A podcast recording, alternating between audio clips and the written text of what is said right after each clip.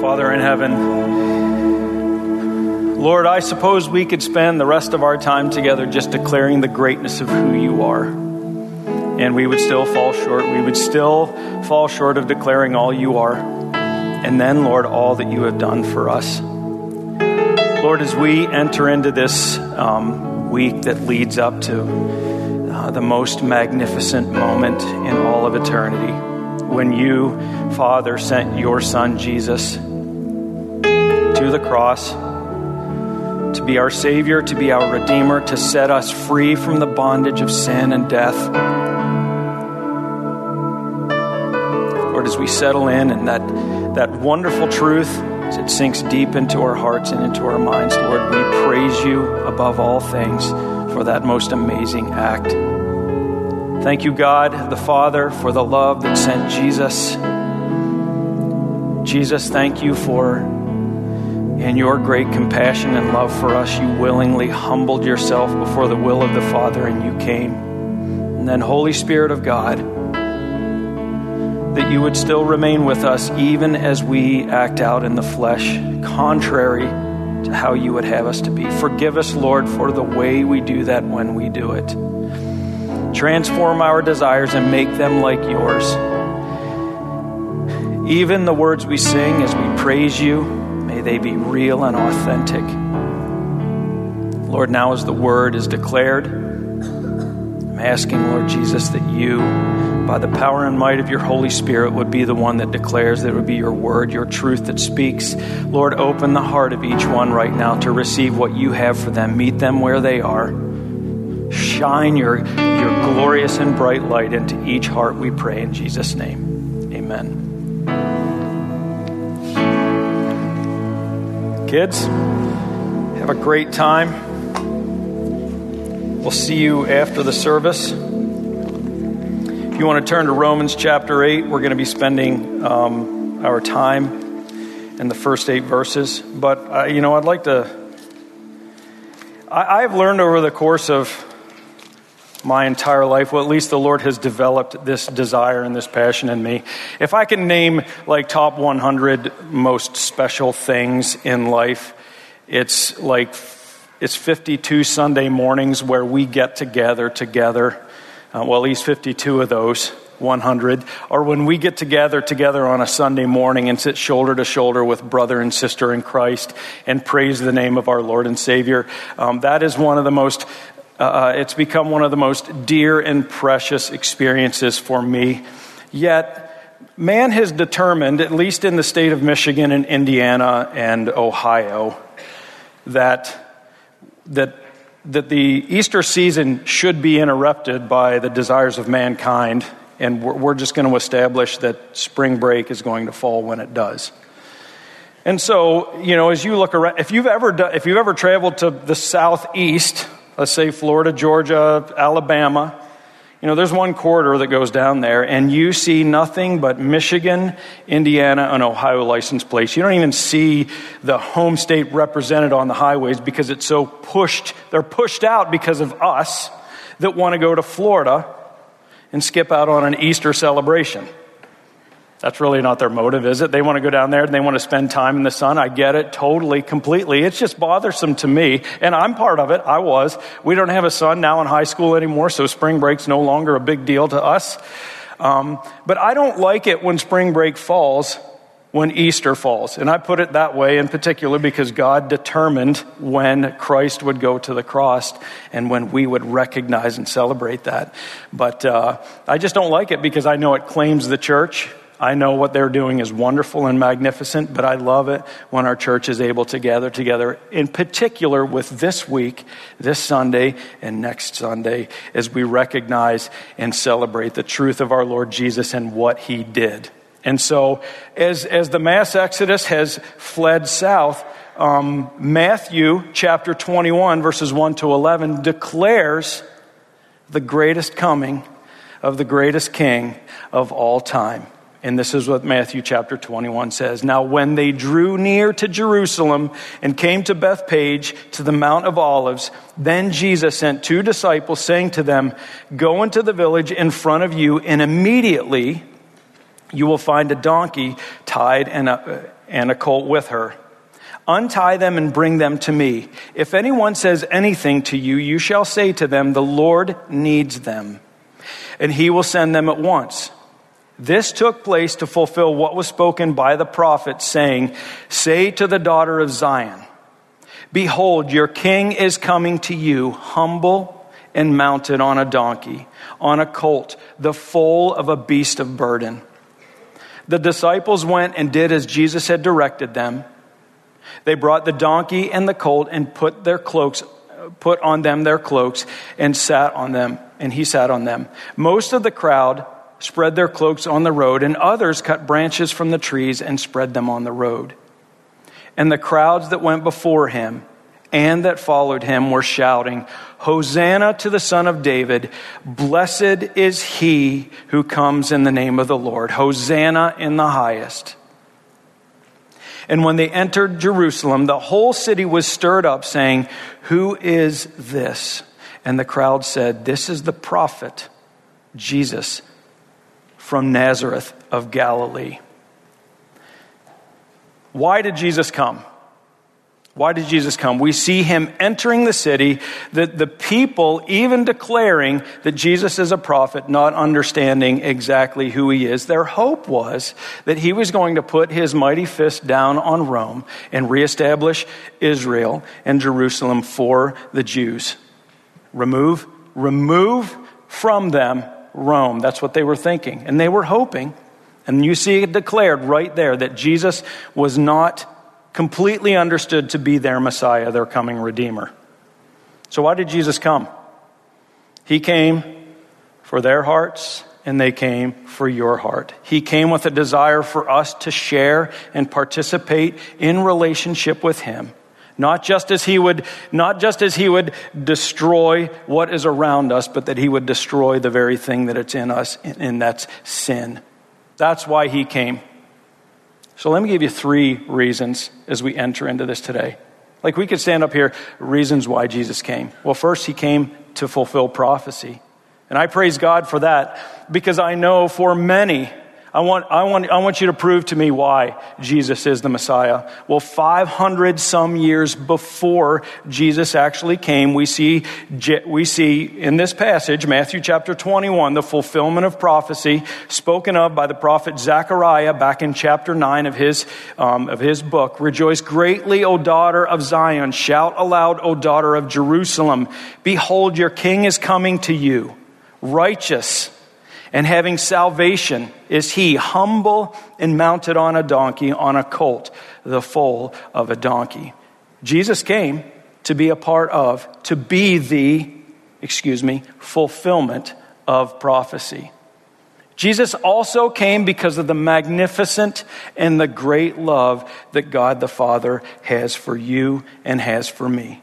John 3:16 For God the Father so loved the world what did he do he sent his son Jesus He sent his son Jesus that whoever would believe in him would not perish would not have the sin that's in their heart condemn condemn them to death it would not perish, but what? They would have everlasting life in relationship with God the Father through Jesus Christ and what he did. Jesus came because of the magnificent love of God the Father. Jesus also came in order for this to set you and to set me free. Free. Which means if he came to set us free, there is something that has bound us, that's caused us to stand condemned before him. John chapter 8 and verse 36 says So if the Son sets you free, you will be free indeed. The truth of the cross of Jesus Christ, the truth of his coming, was with the full intention of setting you free from the sin that has bound you and the death that has claimed you because of the sin that has bound you. Verse 31 says, Jesus says, If you abide in my word, in John chapter 8, if you abide in my word, you are truly my disciples. So if you know the word, you are truly a disciple of Jesus Christ and you will know the truth. The truth of the cross of Jesus Christ, the truth of who you are, set apart from Him, recognizing how wretched you are, knowing that truth, and accepting that Jesus needed to come for your sake, that truth alone will set you free from bondage. I'm supposing that there are some in here today. We haven't even gotten into today's passage. But I'm supposing some of you in here today are like, you know what? I don't know anything about this person, Jesus Christ. Maybe, maybe some have said, you know what? I've heard of him. I know what people have had to say about him and who he is, but clearly you have not embraced the truth of who you are apart from Jesus, and you have not invited him to be Lord of your life. And so you're probably wondering, what is it that I am in bondage by? What is binding me right now? What do I need to be set free from? King Solomon said this in chapter 3 of Ecclesiastes that God has placed in the hearts of every individual this eternal hole that can only be filled by God Himself. And so, the one who has refused to accept the person of Jesus Christ has yet to have that hole in their heart completely filled by God Himself. And so, here's what you do you spend your life from the day you're born till the day you die if you don't come and accept Jesus Christ and what he's done. You spend your life filling that hole with other things. And the more you fill that hole, the further it pushes you away from God. The more you go after the things of this world, we will call those the things of the flesh. The more you go after those types of things, which your flesh, you are given to, the more hostile you become toward the one who intends to fill that hole. You are gripped by your own self, and you actually stand condemned before God because you are bound by the sin that makes you who you are. That's you, unbeliever, the one that has refused to accept the truth of who Jesus Christ is. But for us who are believers, for us who are believers, the ones that have, have determined based on the calling of the Lord Jesus Christ, we have been filled by the Holy Spirit of God. And we have been set free from that bondage. And so, as I've wrestled over this passage today, Romans chapter 8, verses 1 through 8, this is what I've been given to preach. The first verse says this There is now, therefore, no condemnation for those who are in Christ. You and I are not condemned we do not stand condemned before God because He has made it right through the cross of Jesus Christ in our hearts. He has given us His Holy Spirit. All right?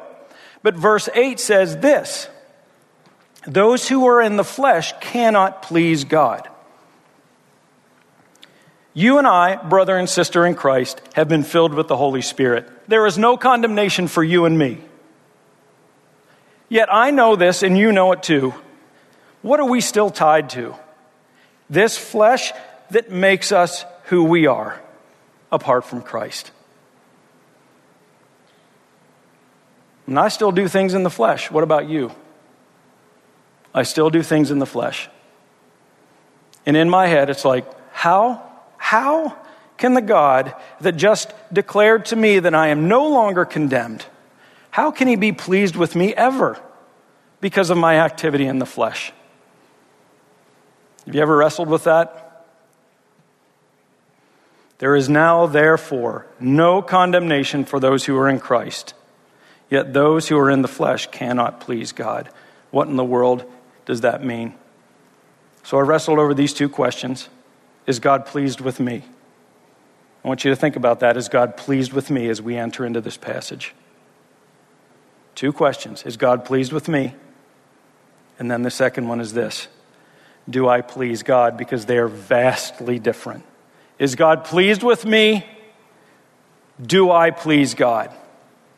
Today's passage answers that. If you are someone that wrestles like I do with, is God actually pleased with me? Because I know who I am in the flesh, And I know I disappoint God when I make decisions in the flesh. How in the world can He ever be pleased with me? Well, I'm here to declare to you today, through the Word of God, with the Word of God, that God is pleased with you. He has, and me, He has removed from us our condemned state by Jesus Himself being condemned in the flesh so that we don't have to be, so that we don't have to stand condemned. Jesus did that for us so that God the Father could be pleased with us. And He has given us a, a world of wisdom and love and expressions of God through His Word for us to set our minds on and train ourselves to think on the things that He has for us, not listening to the lies of the enemy.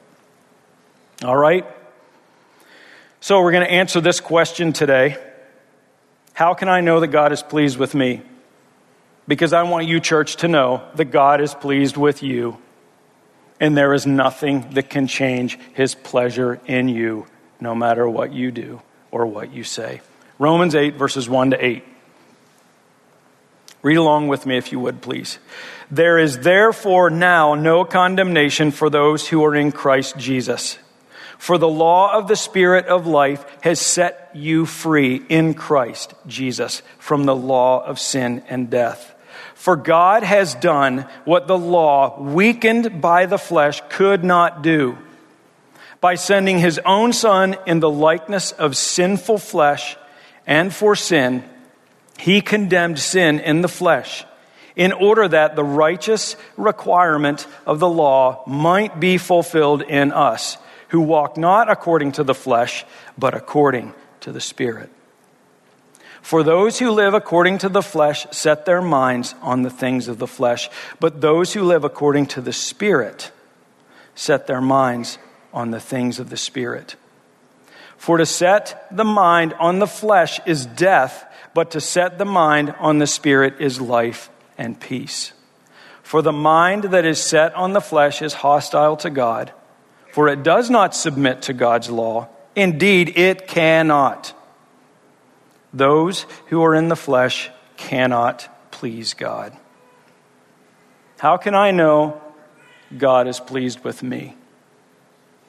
I want you to look at verses 1 and 2, and this is how by resting in the truth that you are not condemned. How can I know that God is pleased in me? By simply accepting this most magnificent truth that you are not condemned.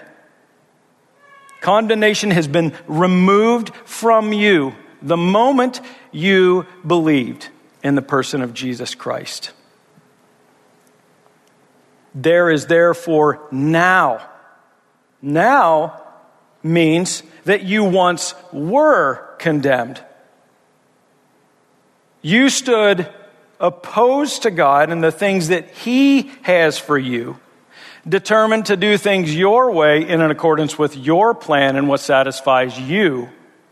You determining which direction you should go instead of way, the way God would have you to go. Now, he says, you once were condemned, but now you are not. Please receive this truth. You are not condemned. The law of the Spirit is simply this that you would be filled with the Holy Spirit of God based on your belief in Him and what He did for you on the cross. That is the beginning of receiving the truth that Jesus Christ has for you through His Word. 1 Corinthians chapter 2, I refer to this so often, it's become such a dear passage to me.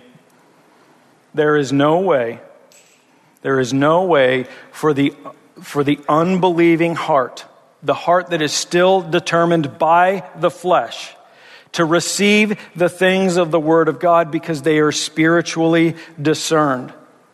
We cannot receive and understand that we are not condemned until we are not condemned. And it's my prayer that the Holy Spirit of God moves in the heart of the unbelieving individual and gives him, gives her the capacity to receive and believe the truth of the law of the Spirit. The law of sin and death is simply this. It's I'm, I'm following my flesh. I'm determining for myself what is best for me. This eternal sized hole in my heart that is intended to be filled by God himself. I am filling myself with the things of this world because that's what I'm drawn to. Sin, which leads to death. Okay, let's say we believe that first verse, brother and sister in Christ. We believe that verse. There is no condemnation for me because I'm in Christ. Why do I still feel condemned? And I bet if I were to, if I were to pass out an index card to each one of you and have you determine right now, okay, I am, I am 100% condemned being number one, and then number 10 being on this scale being I feel absolutely completely free in Jesus Christ. One being condemned, free in Jesus Christ. I bet every single brother, sister in Christ, one set free, not condemned person, would say there is some level of condemnation they feel from time to time. And here's why I think there is now, therefore. How did Paul come to this that he needed to say that, even to himself? There is no condemnation for me. You have to go back to 7, chapter 7, verses 15 to 20. So just take a peek right back there. If you spent any time in Romans, you know you, the first time you read this, you're like totally overdone by this, by this passage. Because Paul says this, verse 15 I do not understand my own actions. Holy Spirit filled, the Apostle Paul is saying, I don't understand my own actions. For I do not do what I want, but I do the very thing I hate. He understands what the law has to say, what God wants from me, but he understands I do not have the capacity for, to fulfill what God wants from me. Instead, I do the very thing I hate. Law of spirit versus law of flesh and death.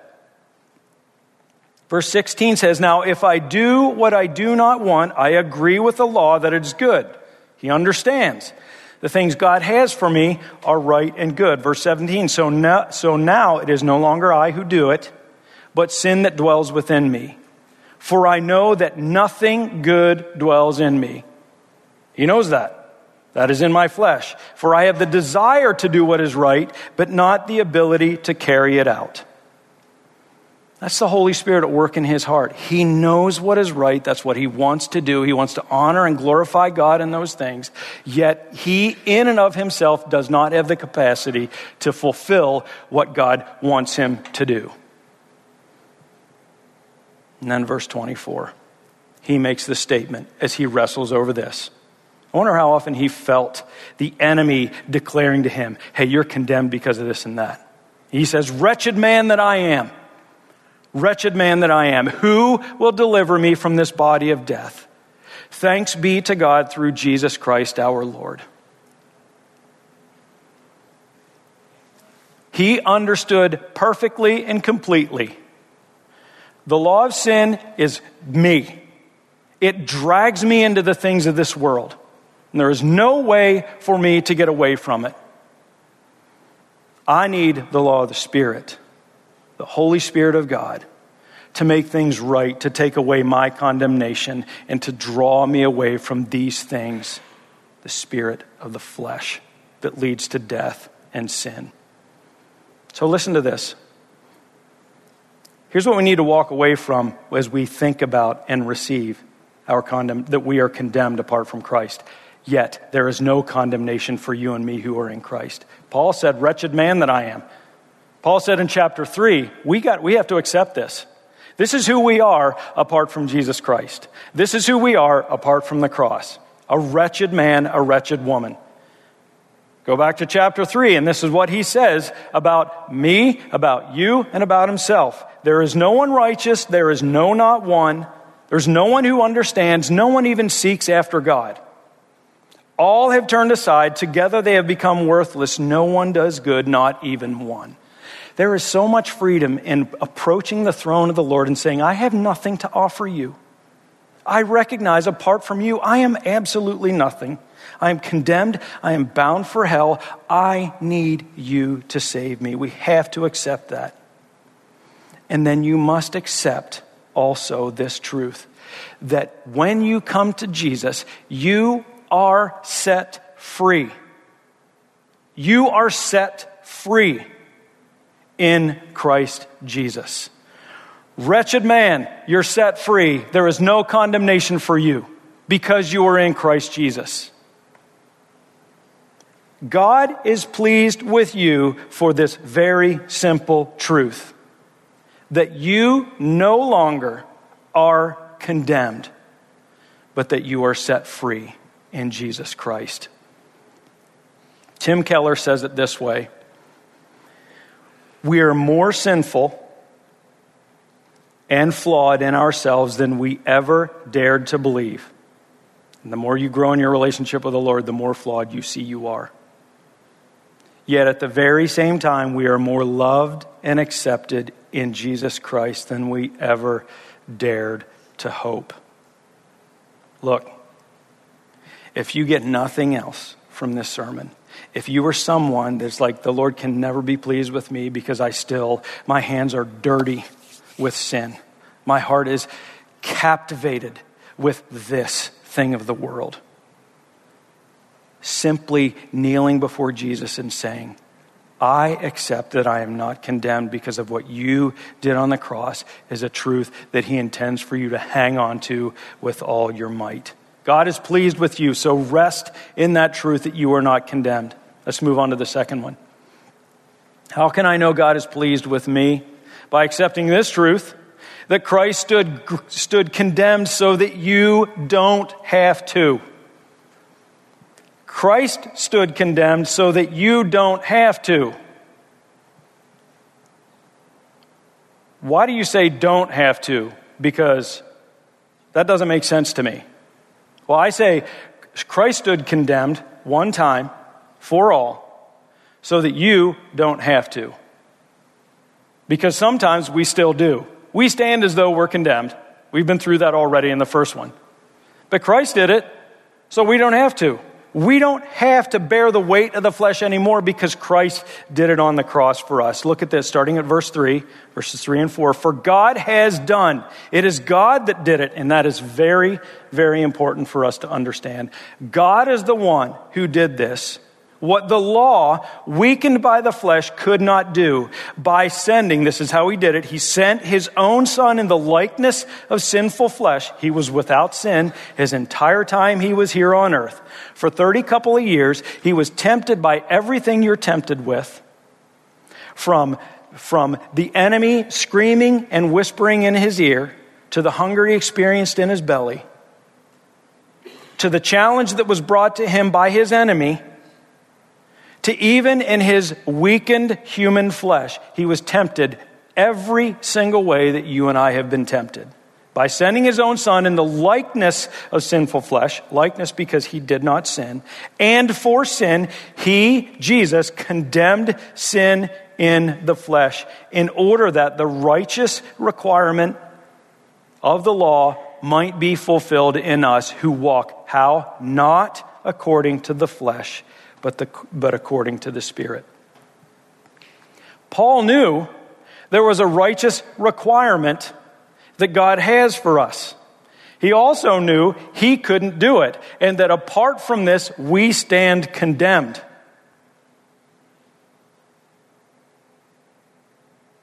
What did God do that the law couldn't?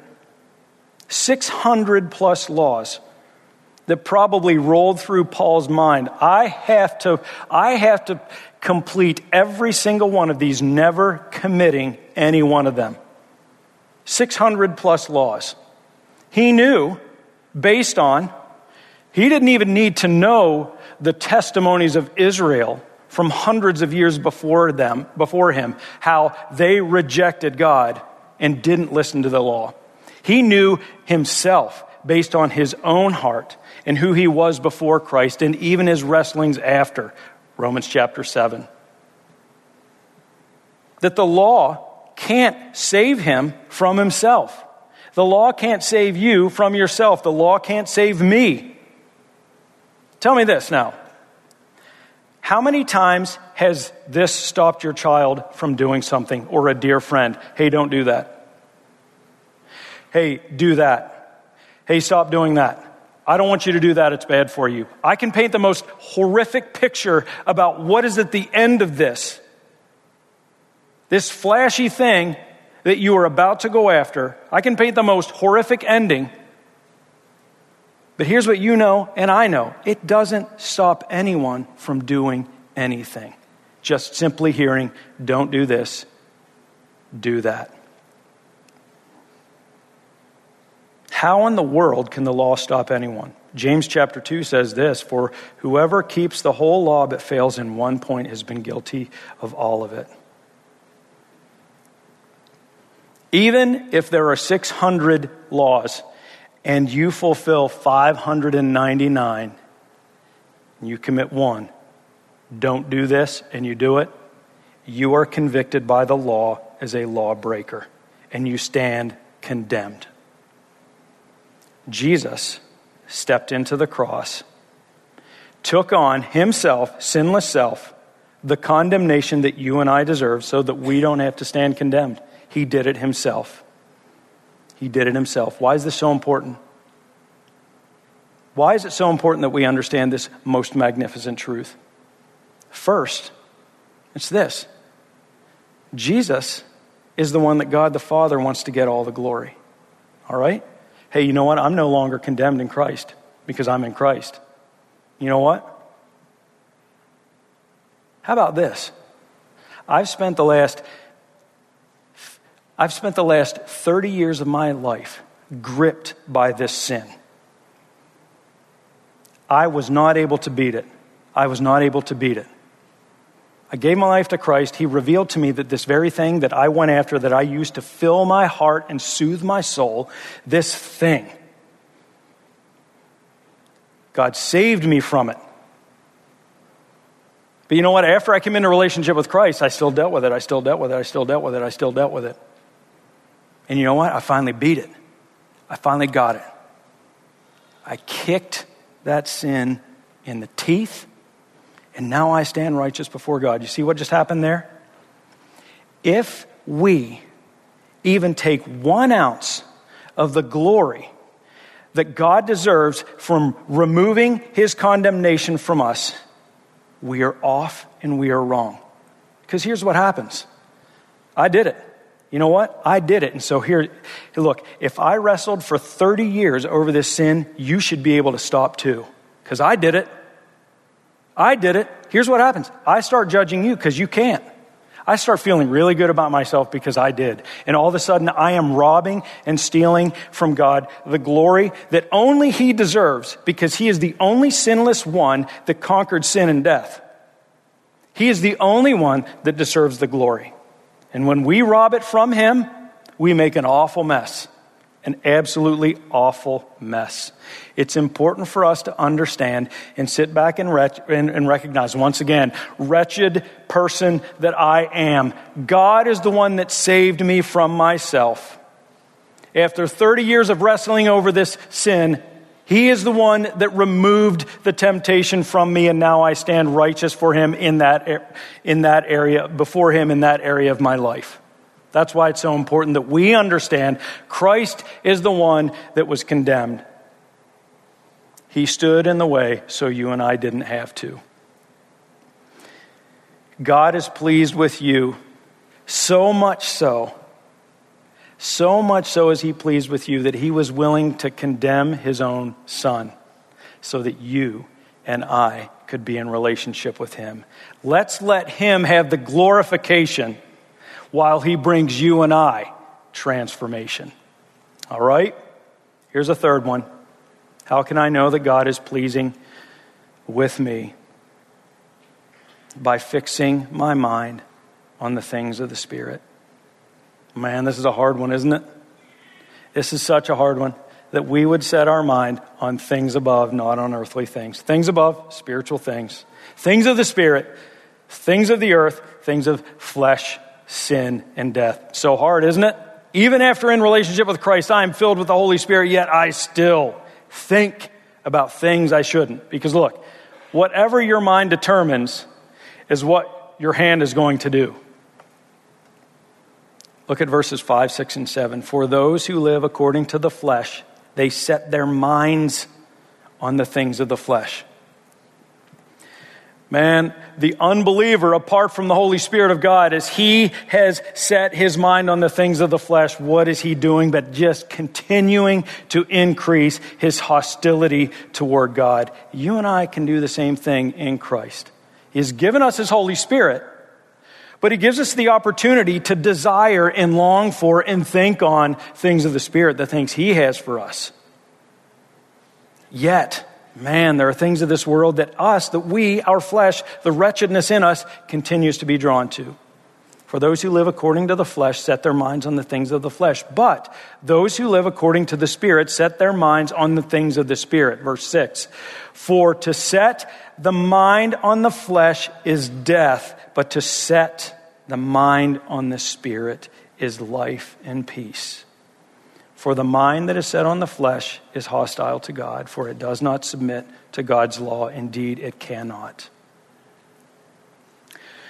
So, in case you are wrestling over how wretched we are apart from Christ, let's let the Apostle Paul show us how we are, okay? You're like, man, Todd, this is this doesn't feel very good. No, when we are wretched, and we stand apart from Christ, it shouldn't feel good, and He doesn't want it to feel good. To be presented with the very things that draw me away from Him does not feel good, and it shouldn't. Because the feel good moment comes next Sunday when we know that the one that saved us from this is resurrected and now standing at the right hand of the throne of God the Father, speaking on your behalf and, mine. Here are the things of the flesh. These are things that lead to hostility and death. Keep in mind, brother, sister in Christ, you have the Holy Spirit in, in your heart. He has taken up residence in that eternal spot in your heart that only He can fill. He's not going to share that spot with anything you determine to bring into it, like this Galatians 5 sexual immorality, impurity, sensuality, just letting your senses determine what is best for you idolatry, sorcery, enmity, strife, jealousy, fits of rage, rivalries, dissensions, divisions, envy, drunkenness, orgies. And here it is, the cover of all. And things like these. When you have the Holy Spirit of God in you, the moment you taste something that is of this world, you are instantly convicted. Don't deny it. And if it's too good for you, you hide from the conviction and you keep going after it. And what are you doing? You're doing nothing but developing a hostility, not toward you because God is so pleased with you that He would send His own Son to save you from this, but hostility toward the very thing that you are permitting to come back into your heart.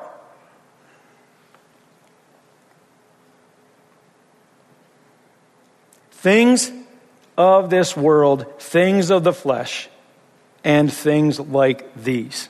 You know the conviction. Here's a good one. You ready? Here's a really good one. This is a thing of the flesh.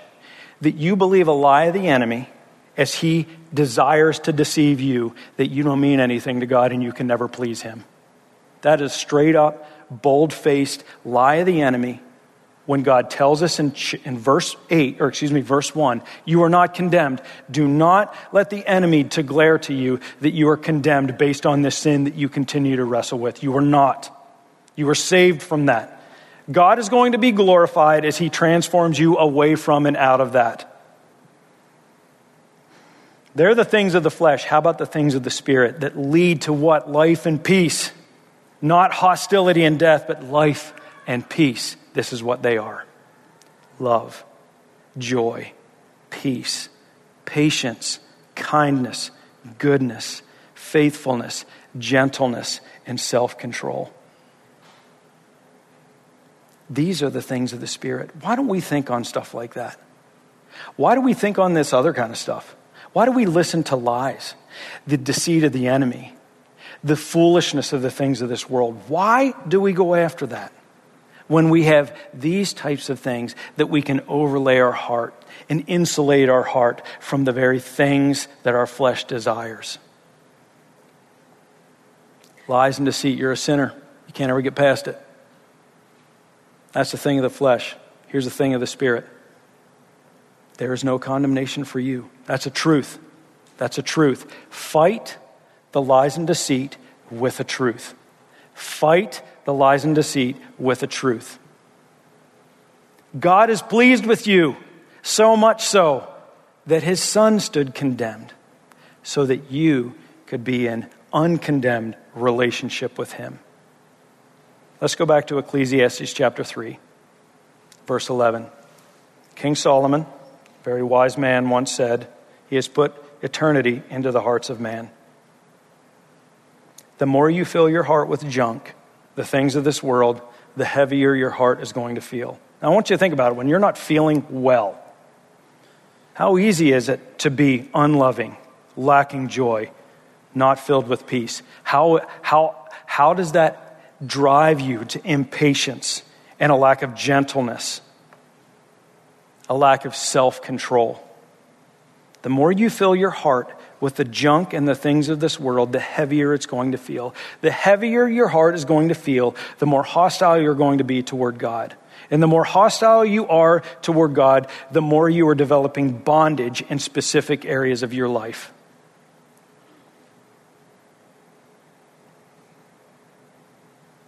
God has determined in the heart of each one that He is to fill your heart. He has no place once He comes into your heart. He has, there's no room for anything else. No room.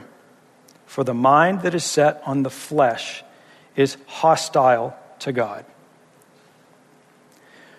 Whatever that thing is that makes you want to believe that you're not pleasing in God's sight, I want you to, I want you to just take it and just hold it right here. Lord, Lord, that thing, that thing right now, I know the more I go after it, the more hostile I become toward you. But you're not hostile toward me. Understand this. He's hostile, toward, he's hostile toward the thing that you are inviting into your heart.